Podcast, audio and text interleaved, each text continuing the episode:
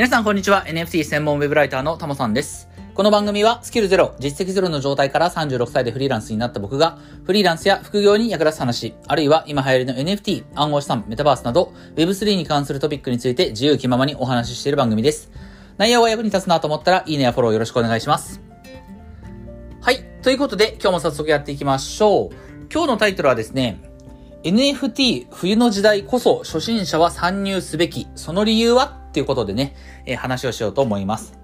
えっ、と、今 NFT の市場っていうのはまあかなり冷え込んでいて、まさに冬の時代で、割と結構な冬だと思うんですよね。えっ、と、僕自身は2021年9月23日に初めての NFT を購入して、まだ当時ね、日本で、その、いわゆる、まあ、イーサリアムのメインネットの NFT を買ったことがありますっていう人は、何人だったかな？なんか500人ぐらいしかいないよみたいなね、話が、えー当時は出てたと思います。まあ、500人か800人かな？まあ、人口が1億3000万人ぐらいいる国の中で、まあ、500人とかね、800人とかしかいなかった頃に NFT 触ってたんで、まあ、結構もう1年半ぐらいかな ?1 年半、そうですね、1年半ぐらい、この NFT の、まあ、NFT と付き合ってきたわけですけれども、まあ、その間に、まあ、NFT、冬の時代みたいな言葉は何度かありましたけれども、今回というか、今が一番 NFT 市場は、冬が、冬の度合いも強いし、期間も長いし、なんかちょっとこの冬が明けるのはまだ先が見えないなっていうぐらいの冬な気はしています。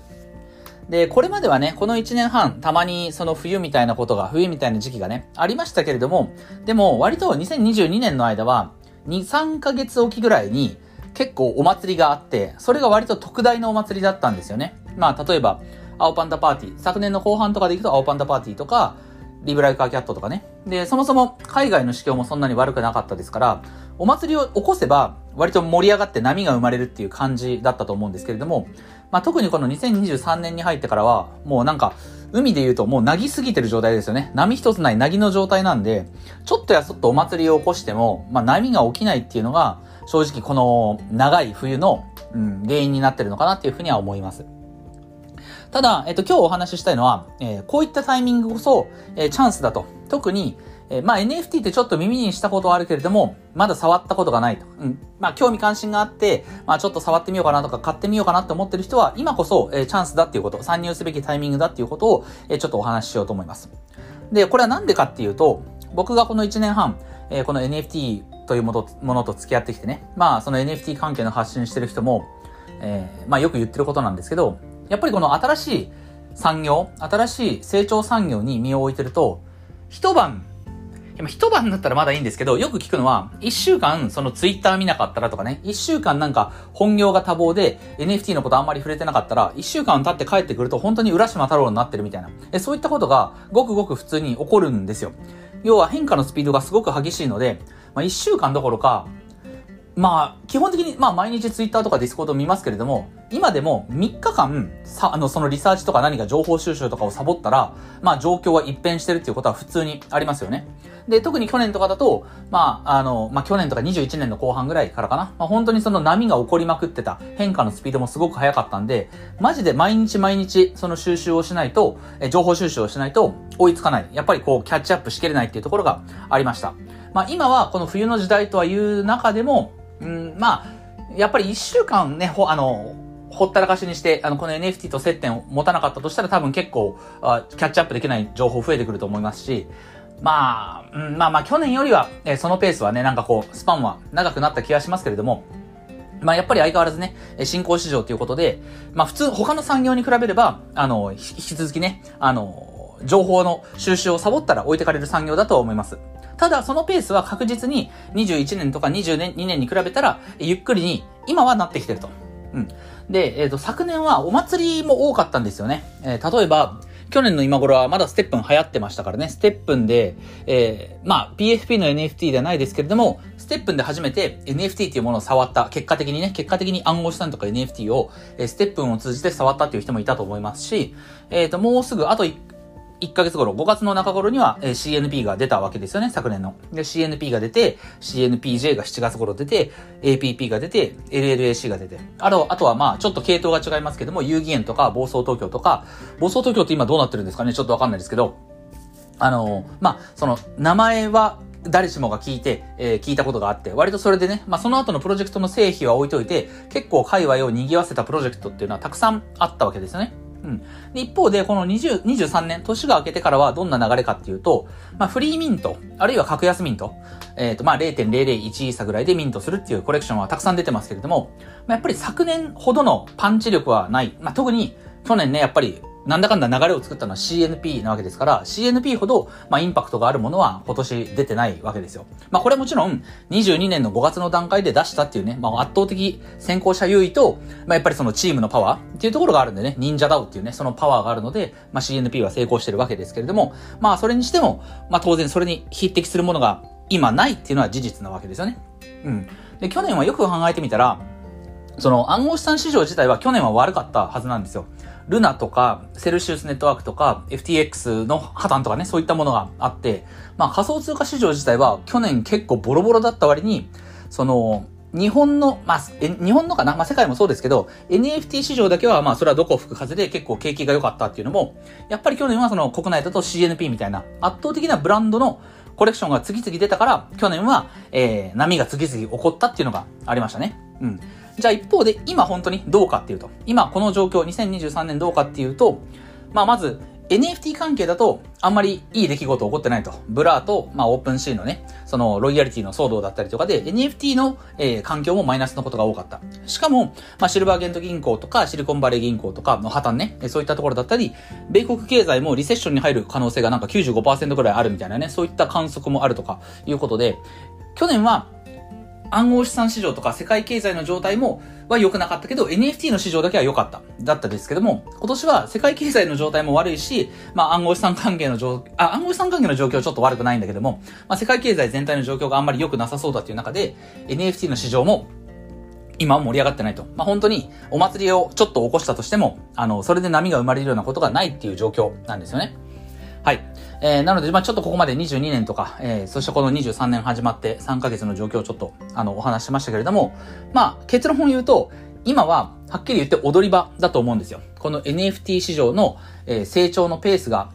まあ、ペースが鈍化してるっていうのはね、今、多分今から5年後今から5年後を、から今を振り返ってみたら別にそんな鈍化してることはないと思うんですけれども、この今23年の4月時点から、まあ過去を振り返った、振り返ってみると、まあ今までに比べれば成長のペースはちょっとゆるゆっくりになってるよねっていうのはまあ間違いないのかなというふうに思います。冬の時代ね。うん。なのでまあ、うん、各プロジェクトとかこの NFT を用いた事業は進んではいると思います。間違いなく。進んでは、進んではいるんだけれども、僕ら末端ユーザーには目につかないところでいろんなことが進んでると思うんですよね。例えば、今年やっぱり NF、えっと、Web3 ゲーム ?Web3 ゲームの開発とかは多分すごい進んでると思うんですよ。かなりね、僕らが見えないところで進んでると思います。ただ、ゲームっていうのは開発にすごく時間もかかるし、ちゃんとゲームとしてのプロダクトを作らない限りは僕らの目には絶対触れない。その開発してる状況とかはわかんないことがやっぱり見えないことが多いですからね。NFT コレクションバンと出して、みんながこう、末端のユーザー、つまり僕らですよね。NFT を買う、の買い手が、こう実際に NFT を手にして、あるいはフリーミントで、格安ミントで NFT をもらって、なんかこうお祭りを起こすみたいなことが、ゲームとかの領域だと、もう開発がもう着々と進んでるかもしれないけど、そのゲームが出てくるまで僕らはそのお祭りに参加することはできないわけですから、うん。今のところ、まあ、これゲームだけでなく、他の NFT プロジェクトとかもそうかもしれないですけど、いろんな準備、いろんな開発、進めてるかもしれないけれども、まあ、末端のユーザーである僕らは、には見えないところで進んでるような気はする。うん。なので、まあ、今波が何も起きてないのは、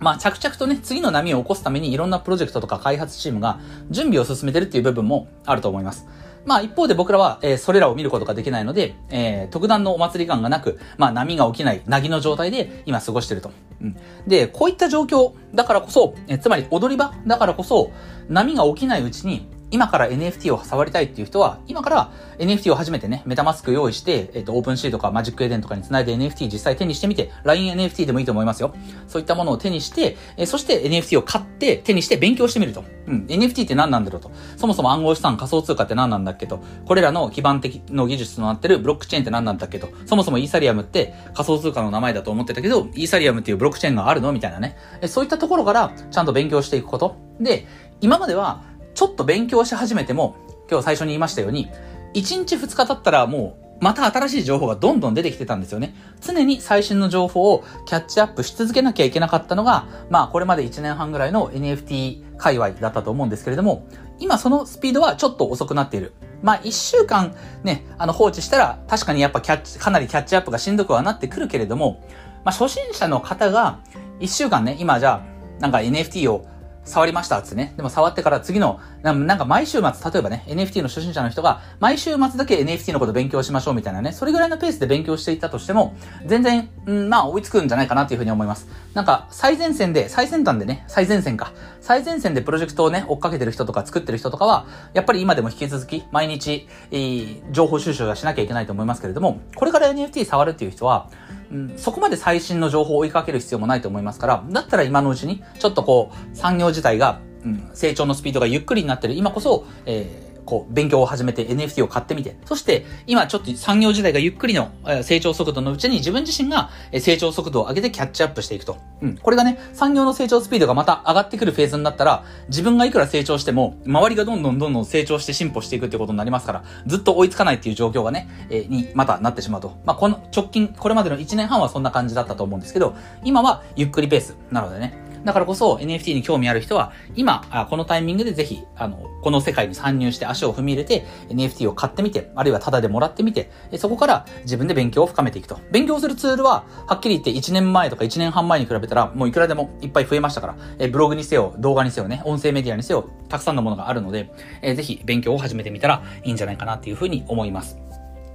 で特にね、今年は、えー、今日も、えー、今日4月8日土曜日、えー、今日も LINE の NFT でね、CNP トイズの LINE の NFT の、えー、フリ、フリーミントか、フリーミントの企画ね、あの今回も第2回があって、えー、第1回で、えー、ミントしたものは、多分もう販売、えー、二次流通にね、えー出せるようになったと思いますけど、二次流通で、えー、ただでゲットした LINE の NFT が1500円で売れたとかね、0円が1500円になったみたいな、えー、ツイートも結構今日見かけたんで、ぜひね、そういった体験を、このタイミングで、えー、ぜひ、えー、し始めたらいいんじゃないかなっていうふうに思います。